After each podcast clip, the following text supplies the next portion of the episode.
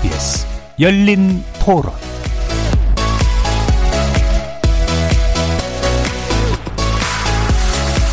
안녕하십니까. KBS 열린 토론 정준희입니다.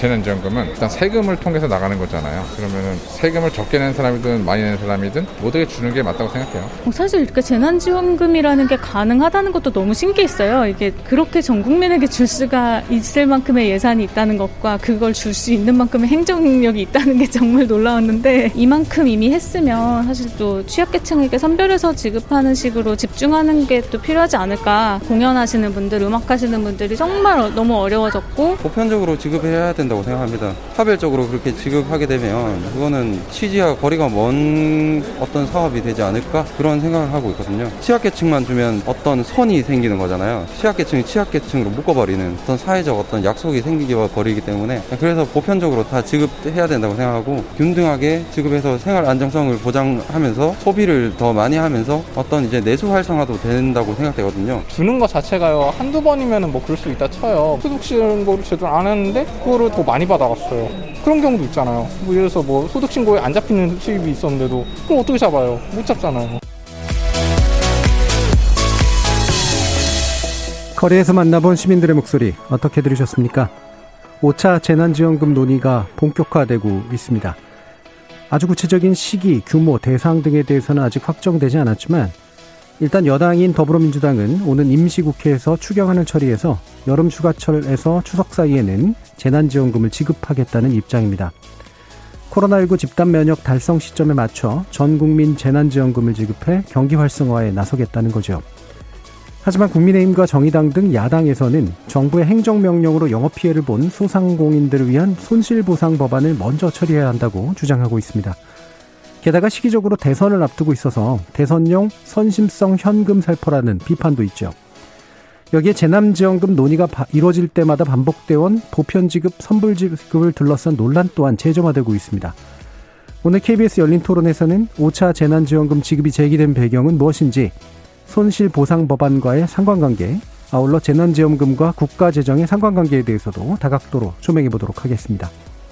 KBS 열린 토론은 여러분이 주인공입니다. 문자로 참여하실 분은 9730 누르시고 의견 남겨주십시오. 단문은 50원, 장문은 100원의 정보 이용료가 붙습니다. KBS 모바일 콩, 트위터 계정 KBS 오픈, 그리고 유튜브를 통해서도 무료로 참여하실 수 있습니다. 날카로운 의견과 뜨거운 참여 기다리겠습니다. KBS 열린 토론 지금부터 출발합니다. 살아 있습니다. 토론이 살아 있습니다. 살아있는 토론, KBS 열린 토론. 토론은 라디오가 진짜입니다. 진짜 토론, KBS 열린 토론.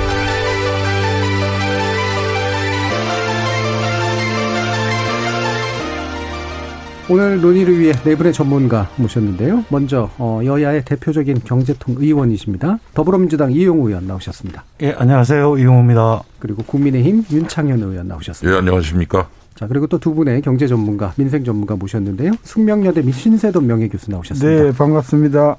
민생경제연구소 안진걸 소장 함께 하셨습니다. 네, 안녕하십니까.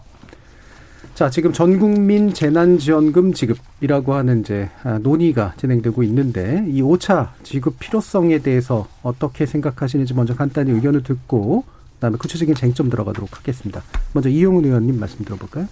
5차 재난지원금은 반드시 지급해야 된 시점에 와 있는 상황이라고 보고 있습니다. 예, 반드시 지급해야 된다. 예. 예 그리고 만약 이야기면 형식은 형식은 여러 가지를 섞어야 되는데요. 예. 전 국민 재난 지원 보편 지급도 있고요. 음. 또한 어, 소상공인을 위한 영업 손실 보상의 성격의 금액과 그리고 그 동안에 또 임대료라든지 어려운 부분에서 긴급 금융 지원까지 음. 포괄해서 섞어서 줘야 된다고 생각합니다. 예, 알겠습니다. 자, 그럼 윤창현 의원님 말씀 드립니다. 예, 필요성에 대해서는 뭐 공감을 합니다. 네. 예, 여러 어떻게 주느냐의 문제고 또 사실 이게 참 아까 그 좋은 말씀들 많이 그 시민들께서 주셨는데 어 그런 그 재원이라든가 또는 어떻게 나눠주냐 방법 이런 게 이제 상당히 어려운 거지 크게 보면은 좀 필요하다라는 생각은 들고요.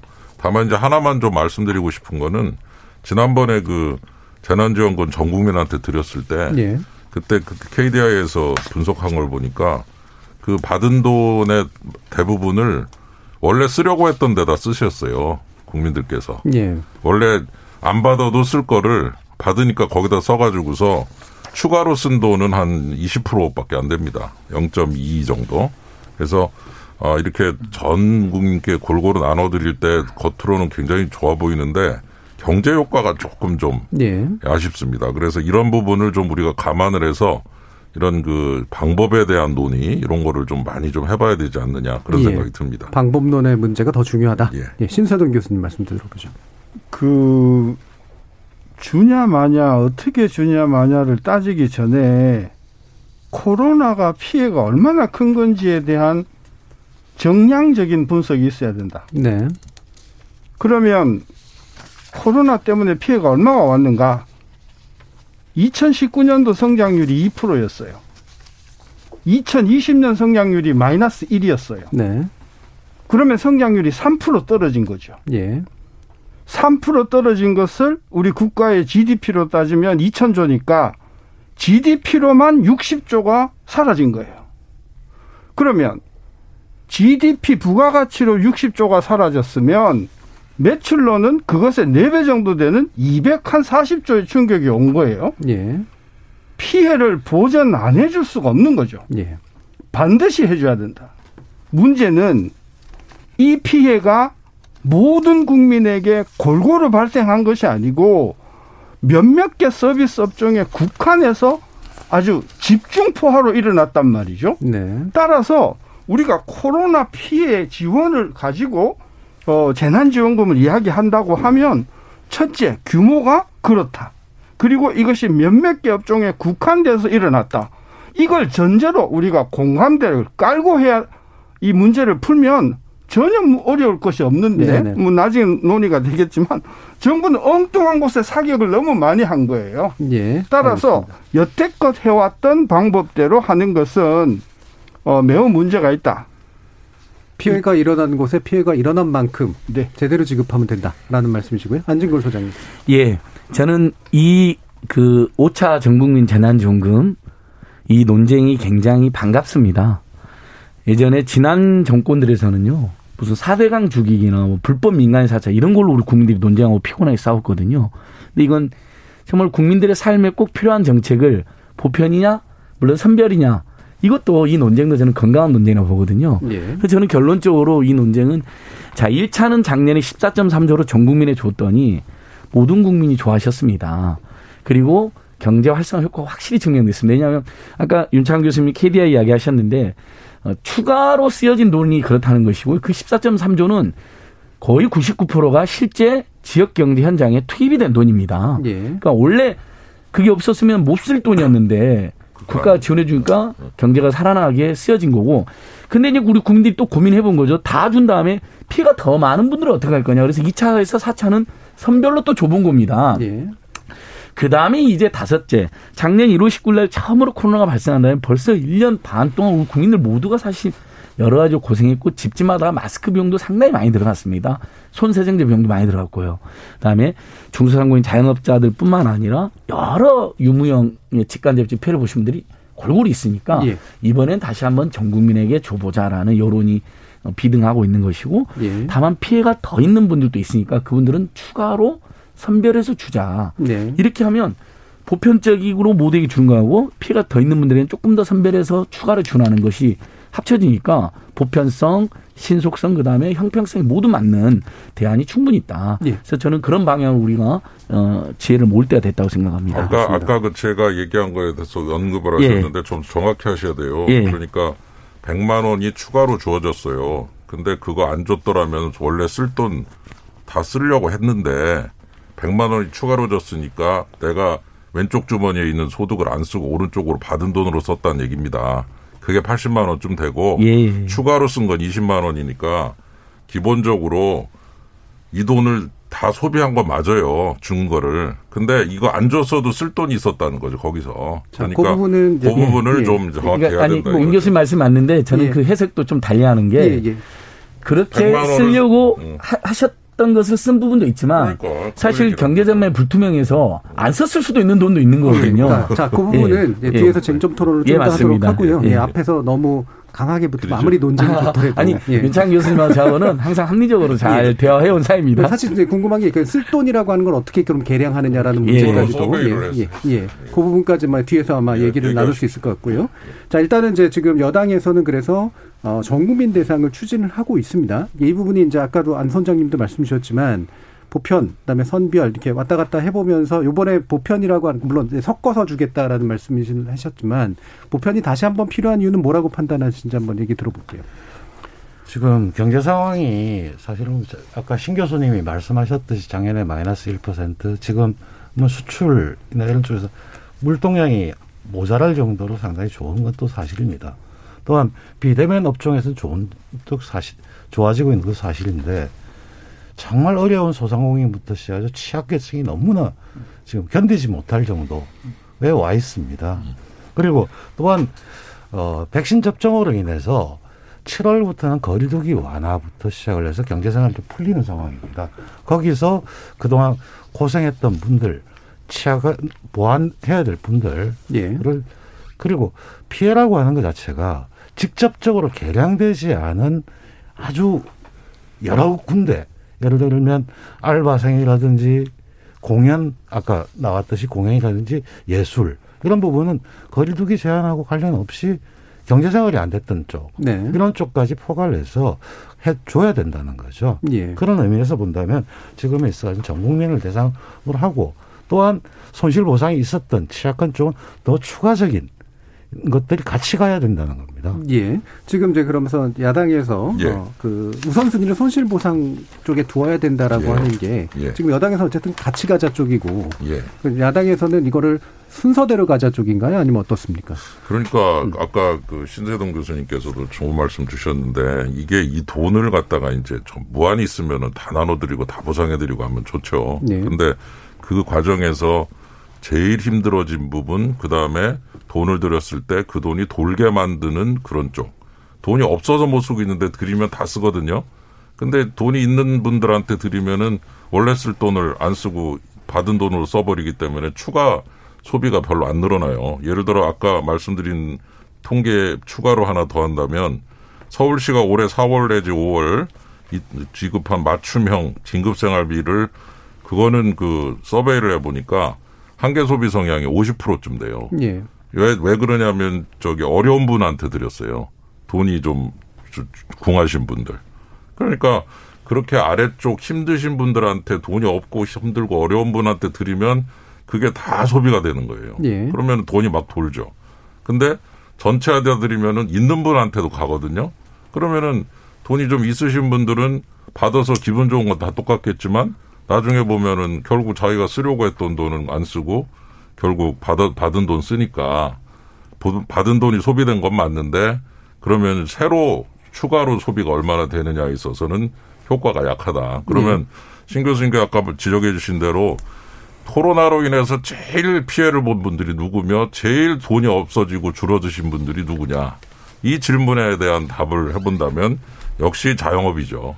그래서 저는 이 가구주가 자영업자인 가구의 사업소득 오늘 발표된 걸 보니까 마이너스 20%입니다.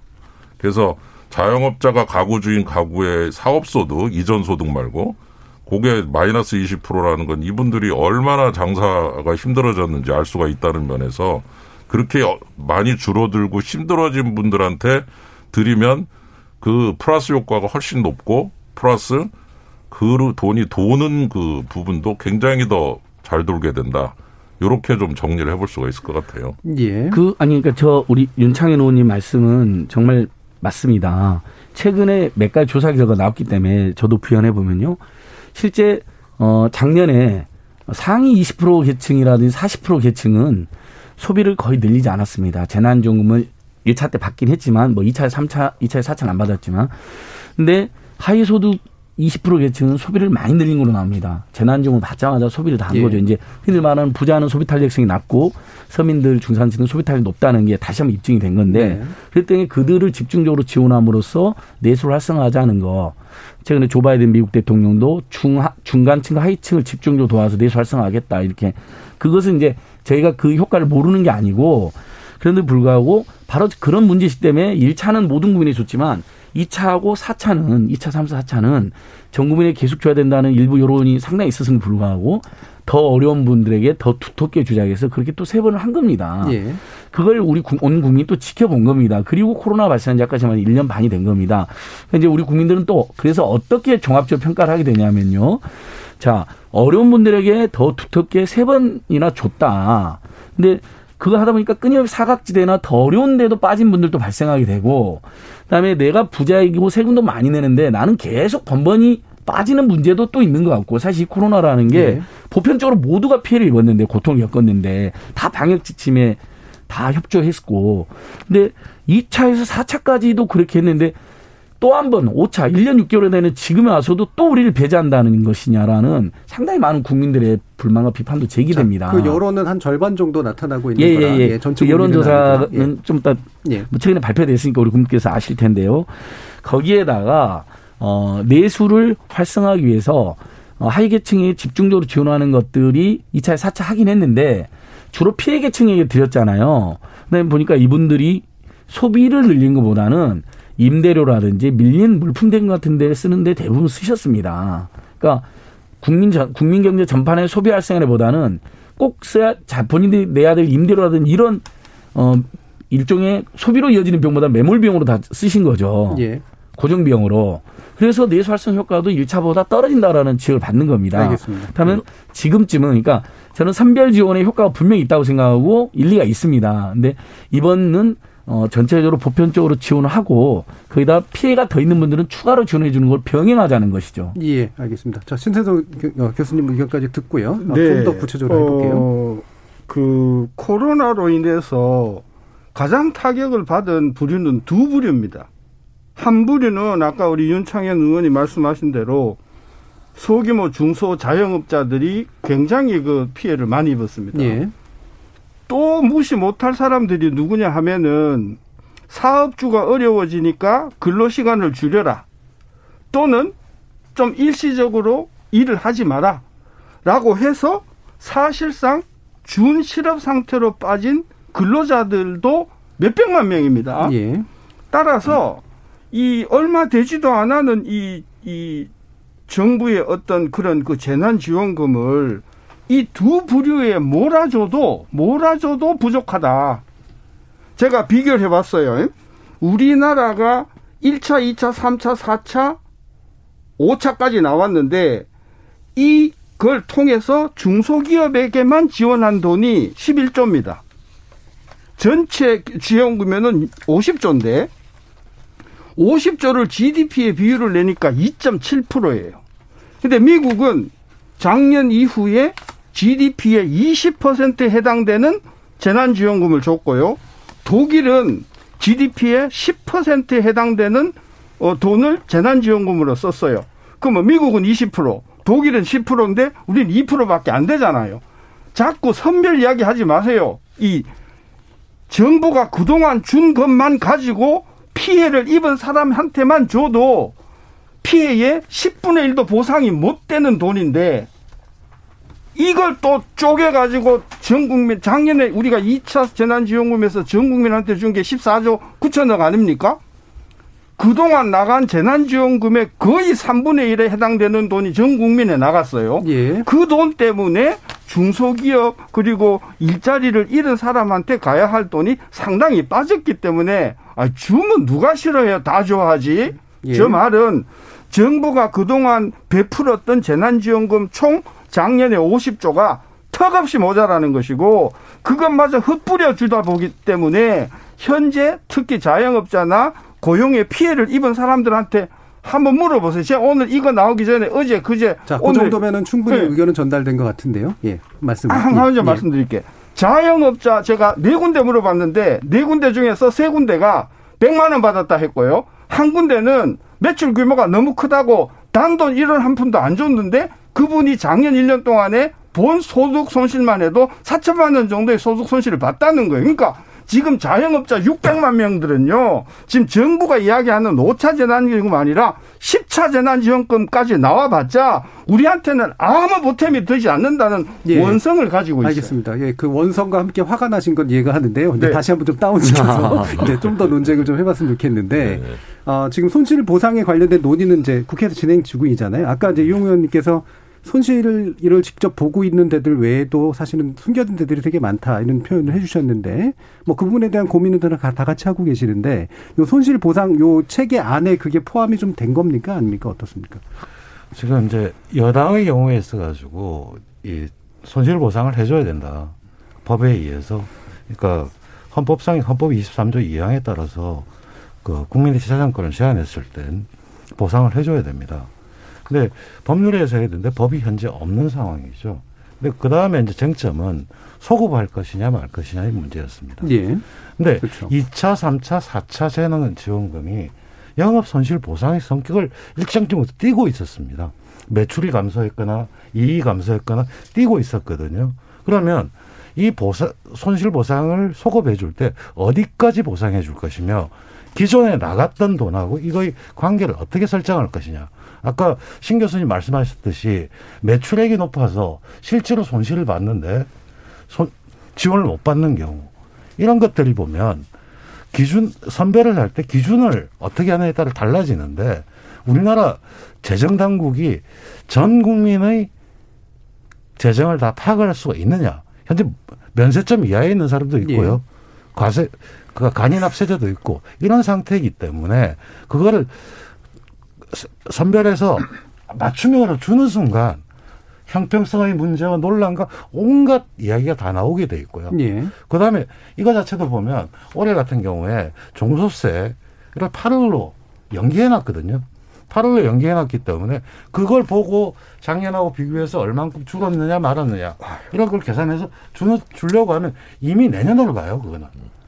그러니까 이거에 있어서는 신속성이라는 게 굉장히 중요하고 예. 그렇기 때문에 그런 걸 감안해서 일, 정 부분 사각지대가 있기 때문에 보편을 깔고 그 이상의 또 더 손해를 본 부분에 대해서 등급을 나눠서 그 차별적으로 주고 이런 것들 패키지로 두텁게 빠르게 하는데 초점이 놓여져야 된다고 보는 겁니다. 예. 그러니까 지금 지금 일단 예. 논란의 이제 논쟁의 그럼 핵심은 이제 신세등 교수님하고 이제 이용우 의원님의 의견을 지금 이제 부딪혀 보면 어, 손실에 대해서 턱없이 이제 보상해 주는 것 자체는 턱없이 부족한 건 맞다라고 판단할 수 있을 것 같고요. 다만 이제 그래서 그거를 그러니까 쪼개서 주지 말고 최소한 몰아서 주자라고 하는 의견과 그럼에도 불구하고 사실은 그 손실의 정확한 타겟들이 파악이 되지 않기 때문에 따라서 아쉽더라도 이걸 어느 정도는 늘려가지고 주는 게 필요하다. 그래야지 최대한 많은 부분을 포괄할 수 있다. 자, 이렇게 지금 얘기가 좀 갈리거든요. 자, 그러니까 저는 그 요것도 논점 중에 하나인데요. 예. 저는 신세동 교수님 말씀에 제가 100% 공감합니다. 그러니까 실제 피해가 아주 많은 계층들이 제대로 보상을 못 받았거나 아예 배제된 경우가 많습니다. 어, 매출 기준 10억 기준하고 5인 이상 그 근로자 기준이면 노동자 기준이면 예. 2, 2차, 3차 때는 배제돼 버렸습니다. 그래서 4차 때 그 부분을 포함시킨 것이거든요. 그러니까 어, 실제 중소형 자영업자 만나보면 2차에 4차 다 받은 게 아니라 이런저런 이로 빠지신 분들이 굉장히 많습니다. 바로 이제 그것들에 대해서는 두 가지 대책이 필요한 거죠. 빠지지 않게 이번에 이제 어 2월 저번에 4차 재난지원금은요. 선별로 나왔을 때 2월 중순까지 피해에 대해서 보상이 됐습니다. 지금 2월 중순부터 오늘 이제 이번에 6월 중순이 되는 거잖아요. 이 네 달에 대해서 피해 지원이 다시 나가거든요. 전국민 재난지원금하고 별개로요. 이때는 저는 어, 배제되지, 배제되지 않고 다 지급이 돼야 된다고 봅니다. 피해를 본 분들이. 근데 중소상공인 말고도 또 피해 본 분들이 실제 저소득 노동자들과 네. 임금이 인하된 노동자들과 실업된 노동자들과 그 다음에 프리랜서 문화예술인도 있습니다. 그러니까 이분들에 대해 피해를 더 줘야 되는 것은 분명히 맞습니다. 저는 이번에 어 2월 중순부터 6월 중순에 대한 피해 중금이 나갈 때 진짜 배제되지 않고 사기대 없이 그렇게 나가야 된다고 생각하는데 그건 그것대로 높이되 전 국민이 1년 반 동안 고생한 거에 대한 또 우리 모두가 방역에 협조하고 또 불필요하게 정말 생각지도 못한 마스크 비용이 들고 손서정제 비용이 들고 이런 부분에 예. 대한 범금 있죠. 국민 모두가 고생했으니까 한편으로는 피해가 큰 분들의 선별적으로 지원해 주는 것을 도택 지원을 병행하되 한편으로 국민 모두가 피해 본 거에 대해서 고생한 거에 대해서 위로해 주고 응원해 주고 그들이 다 일제히 돈을 쓰게 함으로써 내수를 확 살리는 이 두 가지 트랙이 충돌하는 게 아니라는 거죠. 같이 갈 수 있다는 거죠. 예. 뭐그 부분은 예. 이제 계속 반복해서 강조해주고 계시는 제가 부분이니까 한 말씀 예, 좀. 드라면요. 예. 여기 그 저 리얼메타 2021년 6월 4일 전국 ARS 만 18세 이상 500명 대상 아주 따끈따끈한 조사인데요. 현재 논의 중인 재난지원금에 대한 인식조사인데 세 가지입니다. 전 국민 지급 찬성 38%밖에 안 됩니다. 그리고 취약층에 주로 해라 33.4% 그리고 조금 의외긴 한데 지급 반대도 25.3%가 있습니다. 그래서 제가 이 결과를 보고서 참 놀란 거는 전 국민 지급이 저는 한 50% 넘을 줄 알았는데 38%밖에 안 돼요. 예, 여론조사마다. 약간씩 다르게 나오긴 예, 합니다. 닭이 나오는데 그리고 또 작년에 한 것 중에 보면은 소- 작년에 그 인식조사 중에 하나 보면은 소득 하위 70%만 줘라 30% 빼고 어 그걸 그런 그 그에 대해서 전체 가구로 줘야 된다 37.1%예요. 그래서 참 시, 저기 두 개 그 여론조사를 보면서 느낀 게 참 그 거의 비슷한 숫자가 나온 건 전체 다 줘라가 38 정도. 작년이나 올해나. 예, 그래서 제가 이걸 보면서 의외로 또 이렇게 그 여러 가지 다른 생각을 하면서 이 부분에 대해서 좀, 어, 전 국민에 대해서 주는 것이 과반수가 안 된다는 부분, 그리고 오히려 취약층에 대해 주라든가 지급 반대 같은 여론도 꽤 있다라는 것도 잘 한번 감안을 해서 우리가 정책을 해야 된다 예, 이런 생각이 듭니다. 여러 문제로 넘어가긴 했는데 이제 KSOI 한국사회 여론연구소에서 조사한 부분은 또 예. 이제 전- 보편 지급을 찬성하는 게 49.4% 정도로 좀 나와서요. 이게 한 10% 정도 차이가 나는 경우들이 좀씩 예. 나타납니다. 여론조사는 작년 올해 제가 다 살펴봤는데요.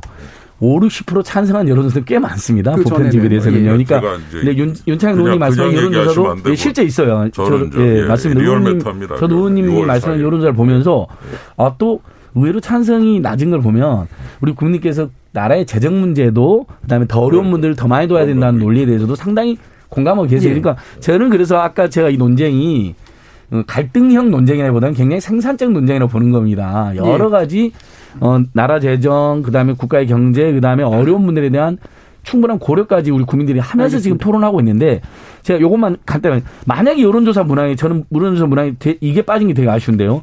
전 국민에게는 보편적인 지원을 해주고 더 어려운 분들은 선별적으로 추가로 지원해 주는 것에 대해서 찬- 찬성하냐 물어보면요. 그걸 병행하냐. 저는 압도적인 다수가 찬성할 거라고 봅니다. 자, 그 부분은 뭐 실제로 예. 조사는 예. 해보진 않았어요. 제가 제가 만나본 여론은 예. 그렇다는 근데 뭐 것입니다. 충분히 그럴 수도 예. 있을 것 같은데요. 일단 여론조사는 제가 볼 때는 중요한 건 여론이 적어도 어느 한쪽으로 압도적으로 나오진 않는다. 이 부분인 예, 것 예. 같고. 따라서 여론을 가지고 자신의 정책의 정당성을 얘기하는 건 그렇게까지 높은 이제 그 지지를 받지는 못하는 것 같아요. 그래서 각각의 의견들에 대해서 어느 정도는 각각의 또 다른 생각의 차이가 나는 거니까요. 아까 이용우 의원님 말씀해 주신 것처럼 이제 그러면 손실보상의 범위를 명확하게 확정할 수 없는 부분들이 반드시 나타나기 때문에 그래서 병행해서 보편 지급을 아쉽더라도 그러니까 X가 작더라도 늘려야 된다. 이 부분에 대해서는 신세동 교수님 어떻게 생각하십니까? 그, 저, 그 왜 손실 보상을 하는 거죠? 우리가 손실 보상을 하는 이유가 뭐냐는 거예요. 그게 100이냐 20이냐 10이냐는 같이 아니요. 판단의 차이죠. 저, 전 그게 아닙니다. 네. 우리가 손실 보상을 지금과 같이 5차 재난 지원금을 통해 가지고 최대로 준 게 500만 원이고요. 대부분 90% 이상은 100만 원 받았어요. 100만 원을 주고서도 손실 보상이라고 하는 것에 대해서 자영업자 지금 600만 명은 지금 격분하고 있습니다. 근데 그걸 제쳐놓고라도 정부가 이렇게 600만 명의 재난 지원 그, 그 자영업자와 그에 해당되는 가족까지 합하면 1000만 명이 넘는데 이분들을 이렇게 홀대를 하게 되면 코로나가 끝나고 나면 저는 최소한 100만 명 이상의 자영업자는 직장을 잃을 거라고 생각합니다. 그러면 이 가족까지 합하면 200만 그리고 아까 그 코로나 때문에 직장을 잃거나 근로 기반을 잃은 사람까지 합하면은 이게 거의 천만 명이 넘는 사람들이 코로나 난민이 되는 거예요. 이 코로나 난민이 앞으로 두고두고 한국 사회에 부담이 될 거니 그렇게 되기 전에 예방주사 차원에서 확실한 1차 접종, 2차 접종, 3차 접종을 해서 이분들이 쓰러지기 않게 해주기 위해서 손실 보상을 하는 건데 저는 아까 이용우 의원님 되게 섭섭한 게 뭐냐면 지금 코로나 때문에 거의 빈사 상태에 간지 1년이 넘었고요. 대부분이 지금 융자를 가지고 버티고 있는 분들인데 손실 보상이라는 이야기를 꺼내놓고서도 소급이냐? 이것은 소급이 아니에요. 왜? 이게 지금 진행형입니다. 작년 3월서부터 시작되어서 예. 계속되는 진행인데 알겠습니다. 이게 예. 어떻게 이게 소급이냐? 저는 그래서 소급 가지고 자꾸 발뺌을 하려고 하지 말고 민주당이 정말로 대한민국의 서민을 위하는 정당이라고 하면 독일과 같이 GDP의 10%는 안 된다고 하더라도 최소한 5% 현재의 두 배 정도는 생각을 하고 저는 자영업자와 근로시간의 단축으로 소득을 잃은 분들에게 집중해줘야 되는데 예, 그 부분은 충분히 강조해 주셨으니까요. 네네네. 네, 네. 자, 윤 의원님 그러면 잠깐 예. 거쳐서 다시 이용 의원님 갈 텐데 예, 예. 지금 이제 신서준 교수님 강조하신 건 이건 뭐 예. X로 얘기하면 이건 너무 예, 미미한 그렇죠. 숫자다. 그러니까 최대한 맞습니다. 많이 줘야 되고 예. 소급 같은 것까지 얘기할 부분이 아니다. 이, 이, 소급 논쟁에 대해서는 이미 정리가 좀 되셨나요? 어떻습니까? 그거는 이제 지금 간단한 문제는 아닙니다. 네. 예. 아니 아니 소급해야 된다. 뭐 어려운 분들을 확실하게 도와드려야 된다는 그 기본 원칙에 대해서 아주 100% 찬성인데 예. 저희들이 그 약자와의 동행이라고 해서 이제 그 위원회가 있고 우리 김미애 의원께서 위원장이신데 여기에서 소상공인 자영업자 민원을 쭉 한번 저기 접수를 한 게 있어요. 근데 이 버팀목 자금 플러스 4차 지원금에 대해서 많은 분들이 그 사각지대에 대한 얘기를 하시면서 이 형평성에 대해서 굉장히 많은 지적을 예. 하십니다. 예. 우리 자영업자들께서 예를 들어 뭐 19년 매출이 10억인데 조금 늘었다. 조금 줄었다. 그러면 지원금 받고 줄었다고 그래서 1억인 사람이 조금 늘었다. 못 받는다. 예. 그럼 어떻게 늘었다 줄었다만 가지고 이거를 할 수가 있냐. 뭐 레벨 수준을 봐야지. 예. 뭐 이런 거라든가 영업 제한 시점 전후로 비교를 해야지 영업 제한이 없었던 것까지 포함시켜야 되겠느냐. 이렇게 또 말씀하시는 분도 계시고. 자, 그러니까 이게 예. 범위가 되게 불명확하잖아요. 아니, 아니. 그러니까 그래서 이제 제가 이제 네. 그 원칙에 대해서 음. 100% 동의를 하면서 예. 그러면서 우리가 꼭 생각해야 될 것이 힘들고 어려운 분 도와드리는데 그분들에게 최대한 맞춤형으로 도와드려야 되는 면. 근데 예. 그 맞춤형을 어느 정도까지 맞춤형을 만들 수 있느냐. 그러니까. 예. 요 부분에 대해서 까딱 잘못하면은 이 자영업 하시는 분들이 그냥 그 형평성 때문에 막 억울해 하시는 거예요. 예. 예. 그래서 저는 지금 이 원칙을 가지고 잘 집행하는 방법을 개발하되 우리나라 행정력이 음. 좋지 않습니까? 여러 가지 방법이 저는 있다고 봅니다. 뭐 하다못해 정말 음. 최고로 너무 힘들다 그러면 업종별 혹은 뭐 지역별이라도 통계를 잡아가지고 이 통계 하나 제대로 못 만들었어요. 업종별, 산업별, 지역별 그런 통계를 만들어서 최대한 그 통계를 토대로 해서 100%는 아니어도 90% 80% 수준의 보상이 이루어지게 그래서 어느 업종이시고 어느 지역이시고 어느 산업이시고 하는 거를 잘 이렇게 카테고리를 만들어서 거기에 맞는 숫자를 제공하는 거죠. 그러면 예. 이제 받으실 때 조금은 미흡해도 그래도 통계 근거에서 준다니 내가 이거는 인정하겠다라고 하시면서 받아야 이게 이제 진짜로 국민들의 마음도 위로해드리면서 효과도 나타난다. 이런 예. 거를 굉장히 그 신경을 써야 될 부분이고 저는 이 부분에 좀 행정력을 상당히 집중시켜야 된다 이렇게 보고 있습니다. 예, 방금 그 얘기해 주신 그 부분이 그래서 굉장히 중요한 쟁점인데 예. 이를테면은 우리가 원칙적으로 보면은 엄청나게 많은 손해를 보거나 그 거의 회생 불능 상태에 빠진 분들에게 회생이 가능하도록 지원해 주는 게 필요하다라는 부분에 대해서는 다들 그렇죠. 동의하실 텐데 예. 문제는 그 선을 어떻게 잡느냐라는 예. 문제잖아요. 예. 예를 들면은 천만 원을 잃어버린 사람하고 백만 원 손해 본 사람은 차이가 커 보이지만 천만 원과 육백만 원이면 육백만 원을 손해 본 사람들은 회생 불능한 상태냐 아니냐 이런 것들의 판단들도 굉장히 좀 복잡해지고 주관적이 돼 버리잖아요. 예, 이종 이용훈님 말씀 좀. 제가 바로 그 부분 때문에 이야기하는 겁니다. 행정이라고 하는 부분에서 기준을 하나 설정하는 것도 예. 그 기준 어떤 통계로 해서 어떤 그 뭐 영업 이익으로 할 거냐 매출 이익으로 할 거냐 뭘 하느냐에 따라 가지고 누락되는 부분이 생기게 돼 있습니다. 그건 바로 행정에 문제가 생기는 거거든요. 만약에 만약에 영업 손실 보상법이 있어서 자 지금 이걸 할 때 보상을 해줘야 된다면 그때부터 기준을 딱, 아, 이 기준으로 해서 보상을 하, 한다. 이러면 계속 차곡차곡 쌓아나갈 수 있습니다. 근데 과거의 것의 경우에서 과거에 이걸 기준으로 하겠다. 이런 게 정립되지 않은 상태 속에서 잠정적으로 이 변수를 쓸 수 있지 않을까. 통계적으로는 그렇게 쓸 수밖에 없거든요. 근데 사람들이 받아들이긴 그렇게 안 받아들인다는 거죠. 그거는 오히려 사회적 갈등만 유발시키고 형평성에 대한 갈등으로 해가지고 사회의 구성 자체를 무너뜨릴 수 있는 사안입니다. 그런 사안이. 예. 그렇기 때문에 지금에서 제도가 없는 상태 속에서 과거에 이렇다고 했을 때 최대한 해줘야죠. 최대한 해주는데 그것도 행정력이 할 수 있는 부분이 있고요. 행정이 다 파악을 못하는 부분이 있는 겁니다. 예. 그 집행 가능성과 신속성이라고 하는 걸 염두에 두지 않은 채 야당은 쉽습니다. 그렇게 주장하면 됩니다. 실제 실행을 하려고 해보면 현장에서 그건 말이 안 되는 소리입니다. 자, 1부 마치기 전에 1분씩만 예. 네. 심 어, 저는 죄송합니다. 제, 저는 핑계예요. 보세요. 독일은요, 매출액 기준, 정, 장 전년도 매출액 기준, 어, 어, 감소분의 75%. 프랑스는 어, 어, 전년 매출액의 손실분의 100%. 영국도 어, 어, 일본 일본은 아니고 미국도 매출 모든 나라가 지금 매출 기준으로 하고 있습니다. 해 왔습니다. 우리 정부는 집권 여당은 지금 사태가 1년 반이나 지나갔는데도 아직도 매출이냐 영업이냐 이익이냐 언제까지 이러고 저는 여당은 이거를 지원할 생각이 전혀 없는 것이다. 만약에 있다고 하면 이주 내로 빨리 이, 이 부분에 대해서 논란하지 말고 빨리 해야 되는데 매출 가장 정확하고 가장 데이터가 저는 충분하다고 봐서 길게 따지지 마라. 네, 안 소장님. 예.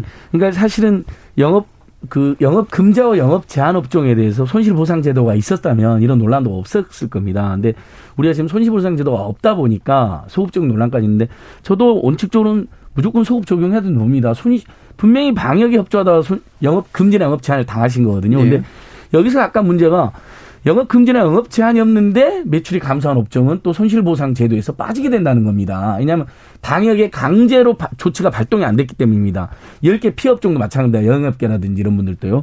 그래서 결국은 저는 신생교에서 문제의식이 100% 동하는 게 최대한 그분들 두텁게 더 많이 줘야 됩니다. 과감하게. 소급 정도 해야 된다고 생각해요. 저는 그러면 정부 여당이 잘못된 생각하는데 근데 어떻게 해도 사각지대가 발생하고 또 누락되는 사람이 발생하고 기준을 충족하지 못한 사람이 발생하게 되어 있고 그다음에 이 피해를 많이 본 계층 외에 온 국민이 모두 이 코로나 19는 1년 반 동안 예. 답답해 피해를 그 입기 때문에, 때문에 예. 그걸 병행하면 되는데 왜 자꾸 선별이냐 보편이냐 둘 중에 하나만 하려고 하냐 는 것이죠. 저희 문제의식은요. 자, 지금 이제 많은 분들께서 이제 상대방의 의견에 원칙적으로 동의한다, 100% 동의한다 말씀해 주셨지만 짧다 좀 한 75%뭐 하나 정도 되는 것 같습니다. 아, 예, 좀 아쉬운 부분이 있다는 겁니다. 알겠습니다. 자, 청취자 의견들도 많이 들어와서요. 한번 들어보고 가겠습니다. 정의진 문자 캐스터. 네, 청취 여러분이 보내주신 문자 소개해드리겠습니다. 김재현님, 선별 지급이 제대로 된 선별이 아닙니다. 주변에 사업자 내놓고 지원금 받는 사람들이 있어요. 전 국민에게 지급하는 게 맞다고 생각해요. 부동산 세수도 많이 거쳤고 국민들이 낸 세금 공평하게 받는 게 맞다고 봅니다. 5033님, 1차나 5차, 2, 3, 4차 재난지원금 상황은 같은데 정부 여당의 입장만 바뀌었습니다.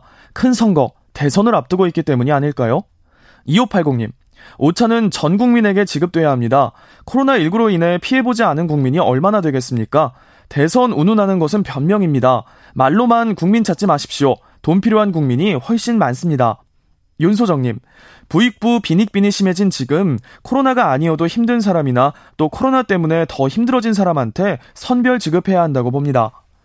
K8187-75069님, 카페나 음식점이 행정명령으로 문 닫아서 선별 지원한다지만 커피콩을 납품하는 업체는 선별 지원에서 제외됐습니다.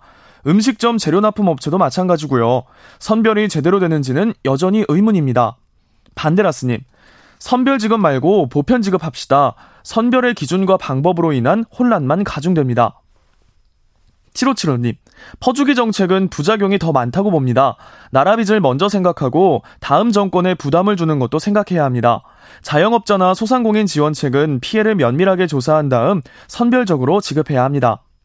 1989님, 전 나주 농민이자 소상공인입니다. 1차 지원금 나왔을 때 큰 비용이라 못 사던 농기계 샀어요. 주변 사람들도 보면 사는 지역에서 소비 활동이 컸습니다. KDI 조사는 안 맞는다고 생각합니다.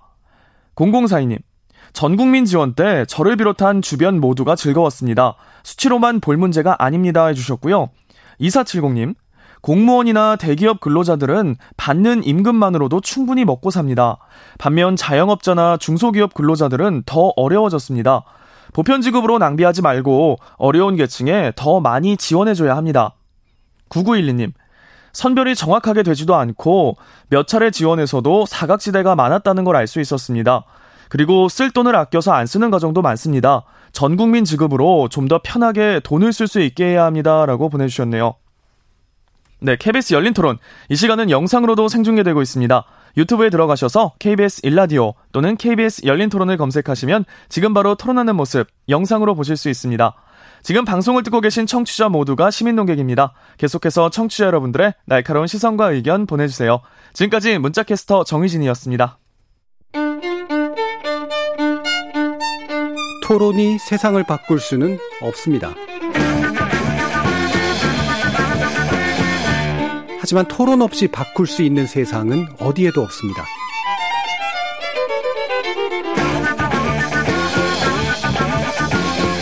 세상의 선한 변화를 갈망하는 당신. 정답이 아니라 질문의 힘을 믿는 당신. 우리 KBS 열린 토론에서 만납시다.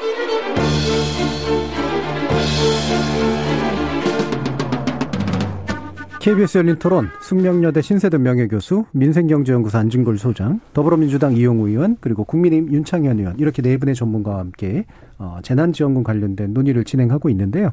어, 뭐, 사실 불충분합니다만 언제나 시간이. 그래도 이제 다른 주제들이 좀 논의할 필요가 있어서 일단 시기하고 재원의 문제를 가지고 2부에서 좀 논의를 해봤으면 좋겠는데요. 일단 여당에서는 이제 여름 휴가철하고 추석 사이에서 이제 어, 재난지원금을 들여서 뭔가 이렇게 경기지적 효과까지도 확실히 좀 생각해 보자라고 하는 그런 입장이신데 요 부분에 대해서 혹시 어, 유창 의원님은 뭐 다른 생각이 있습니까 어떻습니까? 글쎄요 지금 뭐 그 전 국민에게 드리겠다라고 그걸 고집을 한다면 이제 그런 그 시기를 잡을 그 수도 있겠습니다만 예. 그러나 또 이 자영업자께 들게 주로 드리겠다 소급 적용 더 해서 확실하게 아까 신 교수님께서 말씀하신 대로 확실하게 좀 드리겠다. 이렇게 나가면은 휴가철 전에 드려야죠. 뭐 음. 빨리 드릴수록 좋죠. 예, 음. 왜냐하면 음. 지금 뭐 하루가 좀 급하고 힘드니까. 예. 그래서 저는 지금 말씀하신 내용이 사실은 그 시기라고 하는 것도 방법과 연계가 돼 예, 있고 예, 예. 그 방법을 어떻게 만드느냐, 어떤 정도로 이거를 섞느냐에 따라서는 빨리 좀 그 할 수 있는 쪽으로 그 가는 게 좋겠다. 예. 그런 의미에서 저는 빨리 가는 쪽과 함께 그 방법도 좀 이 어려운 분들께 좀 최대한 집중을 하는 방법으로 가는 게 지금으로선 제일 낫지 않겠는가. 예, 그런, 그런 조합이 최선이다. 예, 예 그렇게 보고 있습니다. 저는 그, 그윤 의원님 말씀하신 게 논리적 모순이라고 봐요. 빠르게 하려면 매출액도 이번 달 매달 매출액 보고하는 게 아니잖아요.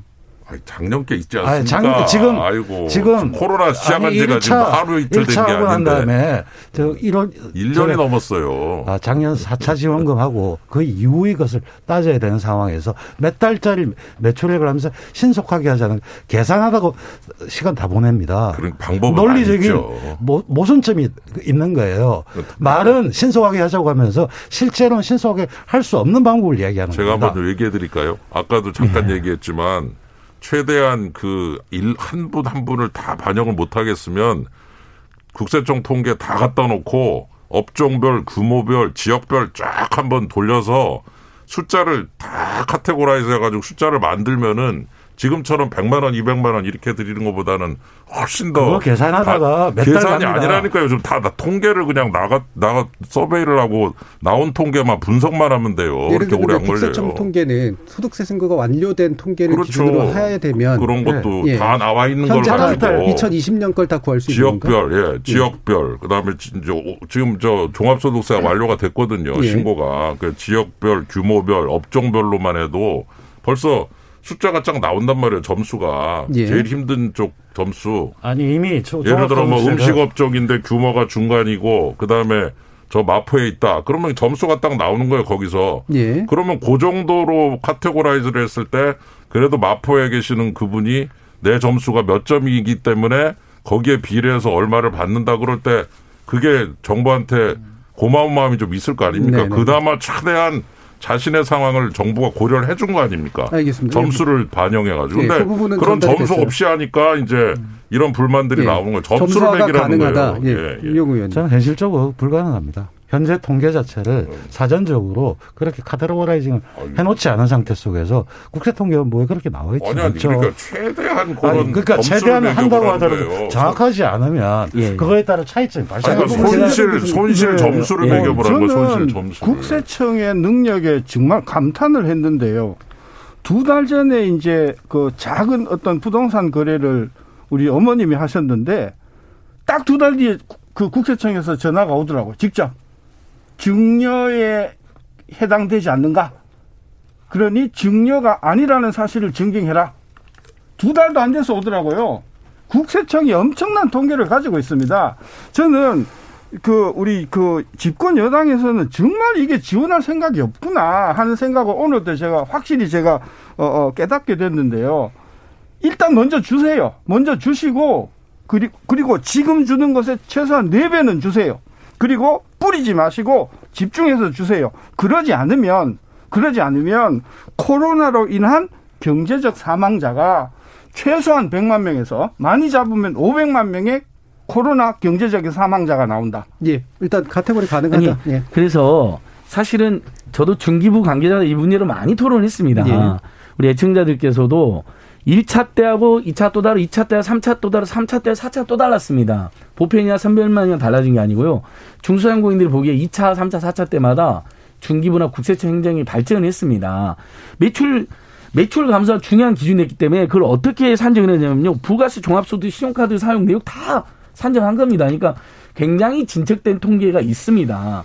근데 그렇게 해도 예를 들면 처음에 그러니까 토의가 제대로 저 우리가 워낙 급박한 상황이다 보니까 매출이 감소했는데도 5인 이상 사업장은 소상공인 법에 5인 미만으로 돼 있으니까 또 빠지는 그런 문제가 있었습니다. 또 10억 이상은 또 빠지는 문제가 있었습니다. 매출이 감소가 잡혔는데도. 그러니까 우리가 이런 기준을 잡는데 2차 때, 3차 때, 4차 때 사회적 논쟁을 계속 거치면서 하나씩 보완된 겁니다. 그다음에 3차 때까지는 중소상공인만 받았습니다. 4차 때 비로소 여행업계 등 피해 업종이 일부 들어간 겁니다. 전세버스 기사도 처음으로 들어간 겁니다. 그러니까 점점 보완돼서 왔는데 제가 신, 신선 교수님 주장에 공감하는 것은 좀 더 정부당이 과감하게 사각지대 사각지대 발생할 수 있으니까 윤창현 의원님도 말씀하셨죠. 아예 그냥 포괄적으로 상당히 많은 중소상공인과 프리랜서와 문화예술인을 다 포괄해서 상당히 큰 금액을 주고 그 다음에 그렇게 피해가 본전, 본 분들에게 불만을 최소화하고 방역 협조를 해줬고 시제 피가 있었으니까 그다음에 이제 5차나 6차 때쯤에 전 국민에 주는 걸 병행했어야 되는 건데 그런 면에서 2차에서 4차에서는 어, 보완은 됐지만 사각지대라든지 준 금액이 너무 작아서 끊임없는 불만과 비판을 받은 겁니다. 오늘 이 순간에도 중소상공인 단체들이 사각지대 발생했다고 글을 올렸습니다. 예. 4차 재난지원금에서 몇십만 명이 지금 40만 명이 넘게 이 신청을 했다는 겁니다. 못 받아가지고. 예. 그러니까 그건 못, 받, 못 받은 거잖아요. 그러니까 저는 이제 5차 지금 논쟁할 때 그런 피해를 많이 본 분들을 두텁게 빠짐없이 지원하는 걸 반드시 하자는 거예요. 저는 그걸 반대하는 게 아니고 더 피해를 본 분들한테 더 두텁게 지원해 주는 게 왜 저희가 반대하겠습니까?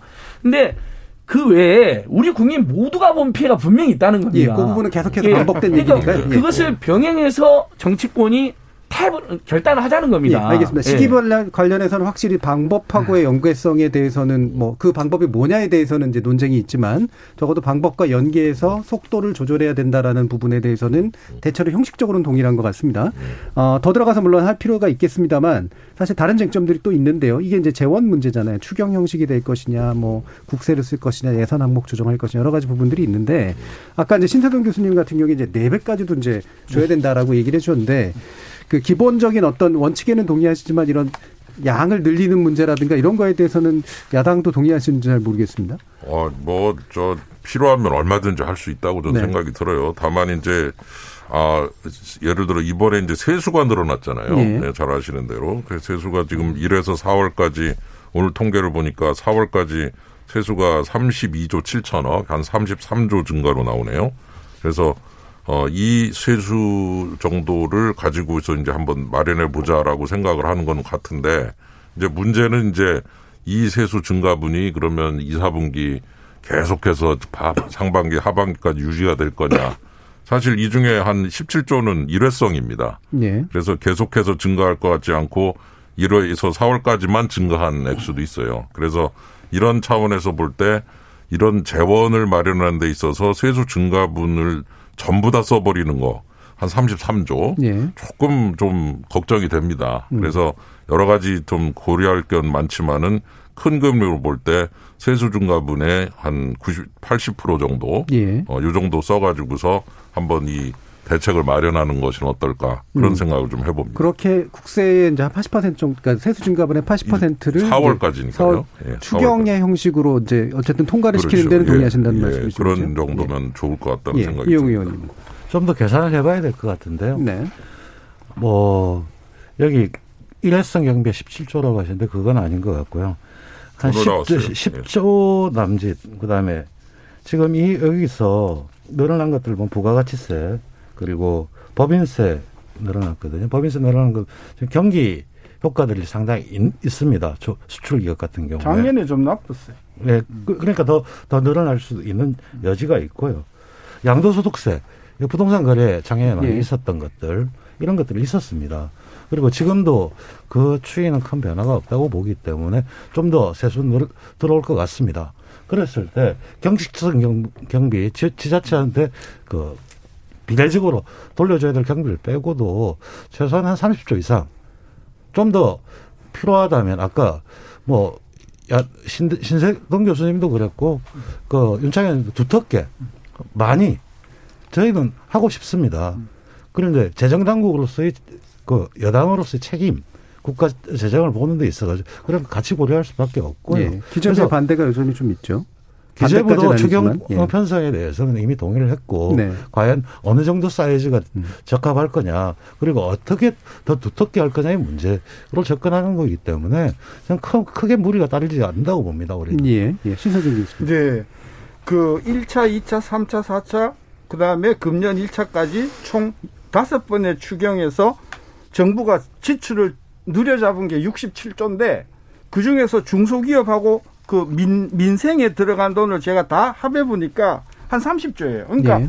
정부가 재정 지출을 추경해서 늘린 것 중에 실제로 중소기업하고 민생 고용에 들어간 돈은 절반밖에 안 되거든요. 음. 그러니까 딴 데 쓰지 말고 요 중소기업하고 민생만 몰아서 줬으면 두 배로 더 줄 수 있었고 여태껏 준 것이 부족하니 그걸 더블로 하면 네 배 정도까지 줄 수 있는 거 아니냐. 예. 그렇게 하면 GDP의 한 5% 정도가 이게 지원이 되는 거니까 몰아서 주고 두 배로 누리면 몰아서 두 배로 늘고 두 배로 늘려서 또 두 배로 느니까 지금 중소기업들이 그 자영업자들이 받았던 최대 500만 원에서 전한 2천만 원까지는 충분히 받을 수 있는 여지가 있다. 저는 그래서 예. 빨리 이분들을 살려야 된다. 음. 그리고 제가 인성, 언성을 되게 높였던 것은 지금 현장의 분위기를 제가 생생하게 전달하기 위해서 예. 일단은 높였던 것이고요. 예. 민생경제연구소세요. 보시면. 예. 네, 그렇습니다. 예, 신 교수님 고맙습니다. 예. 그래서 지금 정부 여당도 제가 파악해 보니까 이번에 2월 말부터 6월 말까지 예. 네 달치 피해 지원이 지금 논의되고 있잖아요. 전국민 재난지원금과 별개로 병행하는 거로 천만 원 안팎까지 고려한다는 겁니다. 근데 신 교수님은 거기서 2천만 원까지 올리자니까 그러면 이제 그만큼 재원 이제 마련에 이제 이슈가 있는 건데 예. 저도 뭐 2천만 원 올리는 게 찬성입니다. 왜냐하면 중소상공인들이 피해가 제일 큽니다. 그건 분명하거든요. 그리고 어 2차에서 3차, 2차에서 4차 재난지원을 받았지만 실제 임대료도 다 못 줬습니다. 그건 뭐 동네에서 그냥 여쭤보면 금방 파악이 됩니다. 뭐 통계도 그렇지만요. 근데 현재 올해 이제 세수가 더 거칠 것으로 전망되는 게 4분의 1 분기면 19조가 더 거쳤고 연말까지 가면 한 30조 안팎이 되지 않을까. 음. 계속 법인세, 양도세 계속 다 늘어나니까요. 그러면 이 30조를 저는 일단 3조 플러스 알파를 우리가 쓸 수 있는데 어, 작년에 1차 재난금 줄때 14.3조를 썼습니다. 온 국민에게 줄 때요. 근데 지금 그때는 가구당 줬거든요. 1인 가구 40, 2인 가구 60, 3인 가구 80, 4인 가구 100을 줬는데 지금 정치권이라든지 많은 전문가들이 이번에는 국민 개개인당 줘야 된다라고 주장을 합니다. 왜냐하면 세대주가 받아가지고 제대로 배분이 안 됐거나 예. 국민들이 혜택을 제대로 못 받다는 문제 제기도 있어서요. 음. 그러면 만약 1인당 40으로 하면 4인 가구 기준으로 하면 4명이 받은 160만 원이니까 14.3조보다 늘어나야 됩니다. 그리고 또 어떤 논리가 있냐면 작년에는 피해 초기에 14.3조였는데 지금 1년 6개월 된 피해가 누적됐기 때문에 고통이 더 줘야 된다는 논리도 있습니다. 그러면 14.3조에 비해서 플러스 알파로 그걸 감안하면 20조 안팎까지 올라갈 겁니다. 보편적 예. 지원하면요. 저는 그리 그 다음에 추가로 거친 세수에다 플러스 알파로 해서 어, 손실 보상에 대해 소급 적용하면 좋겠지만 그게 정 만약에 정부 당에서 도저히 이제 합의가 안 된다면 지금 2월 중순에서 6월 중순까지 피해 부분은 신세동 교수님 말씀처럼 과감하게 천만 원, 이천만 원을 아주 폭넓게 책정해 가지고 어, 선별, 그 피해 본, 피해를 많이 본 분들과 그 지역의 저소득층들에게는 지방 정부가 추가 지원해 주고 피해를 많이 본 분들은, 어, 손실배상, 손실보상 소급 정도 안 됐는데 6월 중순부터 6월 중순까지 피해 예. 지원은 정말 획기적으로 주고 그다음에 우리 국민 모두는 아까 말씀드린 14.3조 플러스 알파로 해서 1인당 40, 40 정도로 해서 4인 가구면 160만 원 정도로 책정을 하면 제가 뭐 재정 전문가는 아니지만 30조 안팎 플러스 알파를 될때 추가 세수 플러스 알파 국채를 일부 더 발행한다 했을 때 어, 충분히 예. 국민 모두도 만족시키면서 경제도 내수도 확 활성화시키는 게 가능하다고 저도 보고 예, 15조 있습니다. 정도는 이제 전 국민으로 음. 가고 나머지 한 15조 정도를 해서 전체 30조 아니, 규모로 해서 15조보다 조금 정문이 더 예. 많아지면 되냐면 1인당 40만 원 주면 4인 가구로 치면 160만 원 늘어나기 때문에 예, 예. 그게 아마 20조 가까이 될 겁니다. 그렇게 되면요. 네. 약간 또, 저, 저는 이제 원래부터 선별이냐 보편이냐 이런 것보다도 신속하고 빠른 방법. 근데 작년에도 논의 한번 됐었는데요. 개인별로 주고 그 요번에 주는 지원금은 과세 소득을 해버리면 됩니다. 과세 소득을 하면 연발 정산할 때 세율에 따라서 네. 세금을 하나도 안 내는 사람의 경우에는 그다 가져가는 거고요. 그 다음에 세율을 뭐20% 30% 정산에 따라서 일정 정도 해서 선별의 효과도 있으면서 신속하게 국민들이 받아들일 때 그, 아, 딱, 딱 떨어지는 계산들. 예, 예. 요렇게 하는 방법들도 강구해 볼 필요가 있고요. 예. 그리고 가장 그 간단하게 주면서 그다음에 보편적으로 인별로 주고 그거에 덧붙여서 손실 보상을 해야 될쪽 계층을 나누고 뭐 아까 윤창 의원님 말씀하셨듯이 그게 다 정확할 수는 없지만 그룹핑은 할 수는 있을 겁니다. 근데 그 그룹핑이 다 정확하면 마찰이 없을 텐데 예, 예. 근데 그런 방식을 써서 최대한 두텁게 하고 그다음에 예산의 경우도 지금 세수 늘어오는 게 있고 실제로 계산해서 더 많으면 적자 적자 재생할 수도 있는 겁니다. 채권 발행할 수도 있는 거고요. 예. 그 위기에는 위기로 대응을 해야 되는 겁니다. 그 예. 코로나의 이제 끝이 조금 보이잖아요. 네네. 근데 예. 지금 이 자영업자들 자영업 하시는 분들이 가장 문제가 빚입니다. 그리고 빚이 많으시기 때문에 어떻게든 이제 이 코로나 끝날 때까지 버틸 수 있게 해드리는 게 굉장히 중요한 게 지금 닫으면 이제 다시 열기 어렵거든요. 네. 그러니까 그러면은 지금 닫으면은 빚을 또 이걸 갚을 방법이 없어요. 그러니까 어떻게든 살아가지고 문을 열고 있다가 코로나 끝나서 매출이 음. 쫙 올라가면은 이제 끝이 좀 보이니까. 예. 저도 백신 다음 주에 맞는데요. 이제는 많이 이제 올라가니까. 예. 그렇게 해서 이 살아 계시고 문을 열고 있으면 이제 빈 문제도 해결을 할 수 있는 능력도 생기고 앞으로 또 매출이 막 올라가면 이제 그 혜택을 보실 수가 있는데 지금 버티다가 지금 잘못되면 이제 정말 이거는 저 돌이킬 수가 없는 거죠. 예. 그래서 저는 지금 이런 그 재난지원금을 왜 선별적으로 가야 되느냐는 가장 그분들이 버티셔야 될 분들이고 또 하나는 금융지원도 좀 필요하다고 봅니다. 보증 재원 같은 걸 좀 만들어 가지고요. 네, 예, 이쪽 이런 분들이 음. 저 저기 다 다 잘못되질 않거든요. 일부가 잘못되시는데 누가 잘못될지 모르니까 보증 재원 만들어서 코로나 때 애매하게 빚 연장이 안 되거나 그랬을 때 보증을 집어넣어 가지고 연장이 되게 만드는 거죠. 그렇게 해 가지고서 이 빚을 갚을 수 있는 기회와 매출의 증가를 혜택을 누릴 수 있는 기회를 어떻게든 더 누릴 수 있게 이렇게 하는 그 두 가지 소득과 금융, 예. 이 보증 이런 것들이 패키지로 지원이 돼야 돼, 되고 이제 하반기부터 좀 나아지면 이제 이분들은 얼마든지 버티실 수 있다. 좀 그런 면에서 지금이 이제 막판에 좀 화끈한 지원 이게 좀 필요하다고 생각이 듭니다. 음, 음. 근데 제 약간 그러니까 그 저기 윤창인 의원님하고 신생 교수님 이제 중소상공인 선별 지원 직접 지원 굉장히 강조 많이 해주잖아요. 예. 근데 중소상공인 단체들 제가 직접 만나는 단체들은요 두 분의 저 말씀에 공감하면서 플러스 알파로 반드시 이걸 이야기한다니까요. 소비 진작을 해달라. 예. 예. 그럼 중소상공인이 바라는 게 가장 뭐냐 대출이냐 아닙니다. 대출 지원 필요해요. 만기 연장 해줘야 돼요. 지금 금융권이 굉장히 만기 연장도 안 해주려고 난색 폈을 때 중소형들 굉장히 열받았어요. 코로나19 때문에 다 힘든데 음. 이자 수익으로 작년 40조나 얻었으면서 이자 오히려 최근에 올리고 있다 그러면서 분나고 있거든요. 그러니까 윤창 교수님 말씀하신 것처럼 금융기관이 고통, 고통 분담 동참해서 중소상공인이나 자영업자들 이자라도 좀 내려주고 만기 연장해주고 보증도 더 해주고 이건 꼭 필요한데 더 근본적인 것은 매출만 증대된다면 얼마든지 우리가 숨통이 튄다는 거거든요. 지금 이 돈 맥경아 돈이 막 돈에 맥이 막혀 있는 특효형 매출 증대인데 그러면 우리가 겪은 피해에 대해서 손실보상 소급 적용이든 아니면 손실보상 소급 적용에 준하는 정부에 말하는 충분한 피해 보상이든 최근 네 달간에 거기다가 반드시 전국민 재난지원금을 병행해서 매출 증대를 획기적으로 늘려달라는 겁니다. 예, 그 그러면 그러니까 중소상공인 단체가 직접 기자회견하는 현장에 제가 갖고 갔다 왔기 때문에 수십 개 단체 모여서 예, 예, 예. 선별 지원과 보편 지원을 병행해 달라는 거예요. 예. 그다음에 임대료 제발 임대료 이렇게 힘든데 임대료 꼬박꼬박 100%다 받는 건 부도덕하지 않느냐. 캐나다처럼 임대인도 25% 손해보고 임차인도 25% 내고 정부가 50% 내는 이런 방식까지 이제 요구를 하고 예. 있는 것이거든요. 예. 중소자영업단체에서 그런 주장을 해주신다라는 음. 부분은 저희 안 소장님 나오실 때마다 굉장히 예. 강조를 해주셨기 때문에. 아니, 기자회견에 예. 따라다니까 그분들이 주장의 요지가 그겁니다. 예. 결국은 병행해 달라는 거예요. 선별지원과 보편지원. 다시 이제 신 교수님께 그러면 요거 음. 일종의 이제 승소업하고 연결된데 그래서 보편지원금의 어쨌든 그래도 효과가 이렇게 음. 중소상공인에게 매출 증대로 이어지는 부분이 있기 때문에 그 부분에 대한 요구가 높다라는 이제 음. 이 부분에 대해서 어떻게 생각하십니까? 그 매출은 다음 다음 문제예요.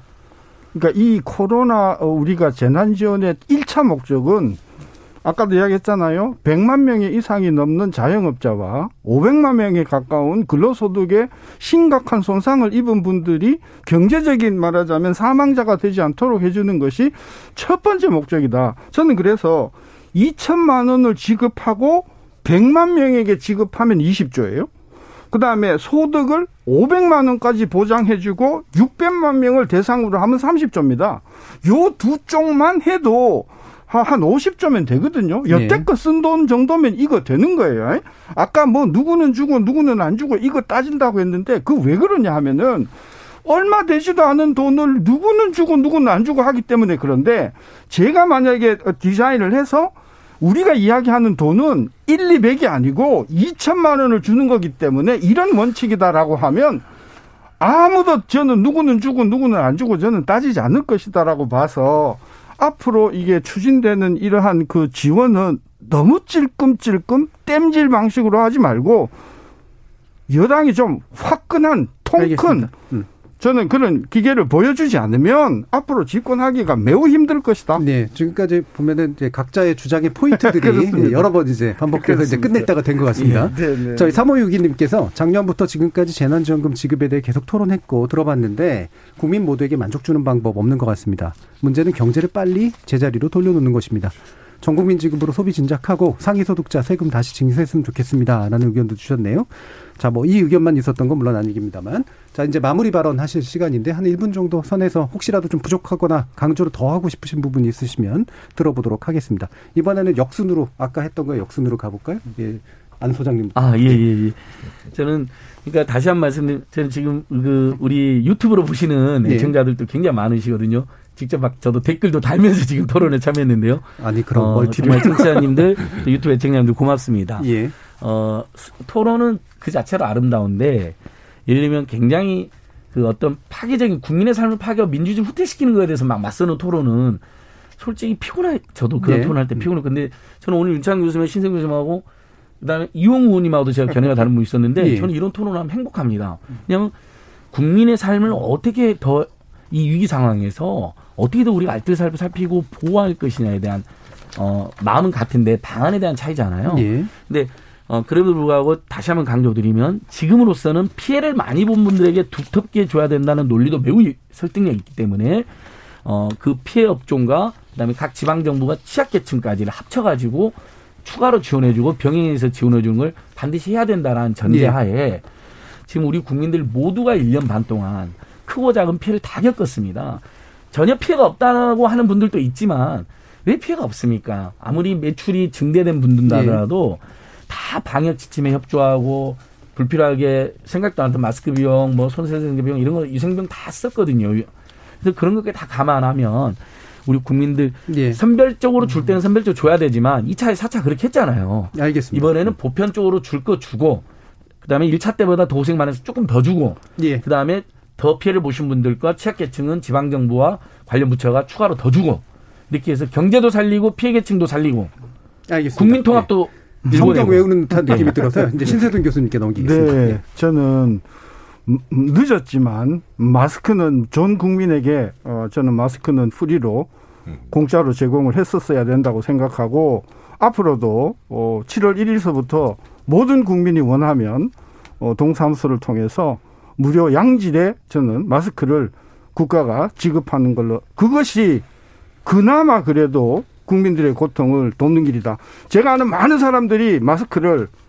어, 돈이 너무 들어서 저것이 이렇게 빨아서 쓰는 걸로 봤거든요. 예, 예, 예. 예, 저는 마스크 빨리 무료로 줘라. 저는 그걸 강국하게 부탁하고 싶습니다. 예, 마스크 보편 지급을 주장하셨습니다. 네. 네. 윤창현 의원님. 예, 위로금적 성격을 가진 돈 참 좋죠. 그 받으면은 뭐, 그안 받는 거에 비해서 절대로 나쁘지 않죠. 좋죠. 그러나 여전히 제한된 재원, 누구한테 줘야 좋으냐라는 경제성과 효율성, 효과성 그거를 꼭 생각해야 된다고 봅니다. 예, 효과성을 생각해서 그래도 조금 버티기가 좋은 급여 생활자나 좋은 직장 다니시는 분들은 조금만 이번엔 조금 좀 참도록 하고 역시 그 가장 그 생사의 경계에 서 있는 분들 그분들에게 아주 집중적인 그런 그 거를 함으로써 결국 이분들이 잘 살아 계시면은 문 열고 계시면 뭐 맛집도 많아지고요. 예. 그리고 나중에 가서 저 그 국민의 그 부담이 오히려 줄어듭니다.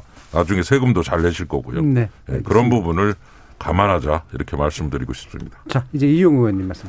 전 오늘 토론이 굉장히 유익했던 게 일단 야당에서 굉장히 과감하게 하자는 걸 주장을 해줘서 그 굉장히 고맙고요. 특히 작년에 예산 심의할 때도 그랬고 계속적으로 재정 적자를 이야기하고 재정 준칙을 이야기했던 분들입니다. 그래서 그런 부분 굉장히 고맙고요. 그리고 일치되는 게 있었습니다.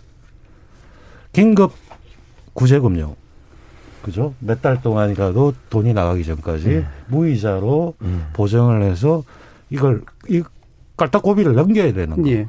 그 다음에 저는 신속하게 주, 줘야 된다는 거. 그리고 마찰이 적게 줘야 된다는 음. 거. 그리고 그 어려운 쪽을 더 두텁게 해야 된다는 거. 그 견해는 거의 많은 부분 일치하고 있습니다. 근데 딱 한 가지 차이라는 부분은 저는 선별하는 과정 자체가 우리 행정력이 그렇게 안 되기 때문에 그걸 좀 프락시로 어느 정도까지 해서 음. 주는 거고 그것이 못 미치는 부분이 있기 때문에 선별이 아닌 보편적 지급까지 같이 하고 저는 그 보편적 지급에서도 어 과세소득으로 해서 환수를 함으로 해가지고 선별의 취지를 또더 예. 살려줄 수 있는 저, 저번에 2차 할 때 기부하라고 했잖아요. 예. 기부하라고 하는 그 번거로운 일을 왜 국민한테 요구를 하냐. 예. 그럴 필요 없이 자연스럽게 할 수 있는 그런 방안들. 그러니까 실행 예. 가능성이 높은 방안을 할 수 있다는 지금 걸 이끌어냈다는 점에서. 상당히 반갑습니다. 예. 지금 유튜브로 안진걸님께서 귀한 시청과 댓글 감사한다는 어, 댓글을 바로 직접 남겨주셨네요. 예, 예, 토론자이면서 댓글 달았습니다. 알겠습니다. 자, 오늘 토론 네 분 함께 해주셨는데요. 안진걸 소장님, 신태등 교수님, 그리고 윤찬영 의원님, 이용 의원님. 네 분 모두 수고하셨습니다. 네, 감사합니다. 예, 정말 고맙습니다. 감사합니다. 보편지급, 선별지급, 재원조달 방식, 그 다음에 거의 매년 선거가 있는 상황에서 성금 살포냐, 경기 축진이냐, 정확한 경계선 참 어렵죠. 토론의 단골 손님이 될 만한 중요한 우선순위의 문제이긴 한데요. 토론을 거칠수록 현명해지기보다는 말의 수렁 속에 또 빠지는 게 아닌가라는 우려도 듭니다.